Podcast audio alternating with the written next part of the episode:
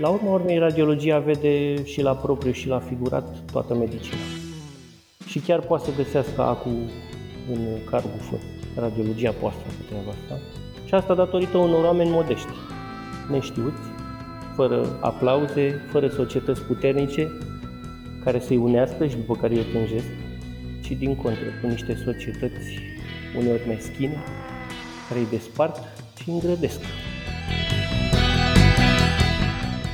E vorba de o tensiune care îți formează o conștiință a lucrului, te așezi, te uiți la imaginile alea și deja simți că în spate urmează cineva care să, să te facă să-ți fie rușine de greșești.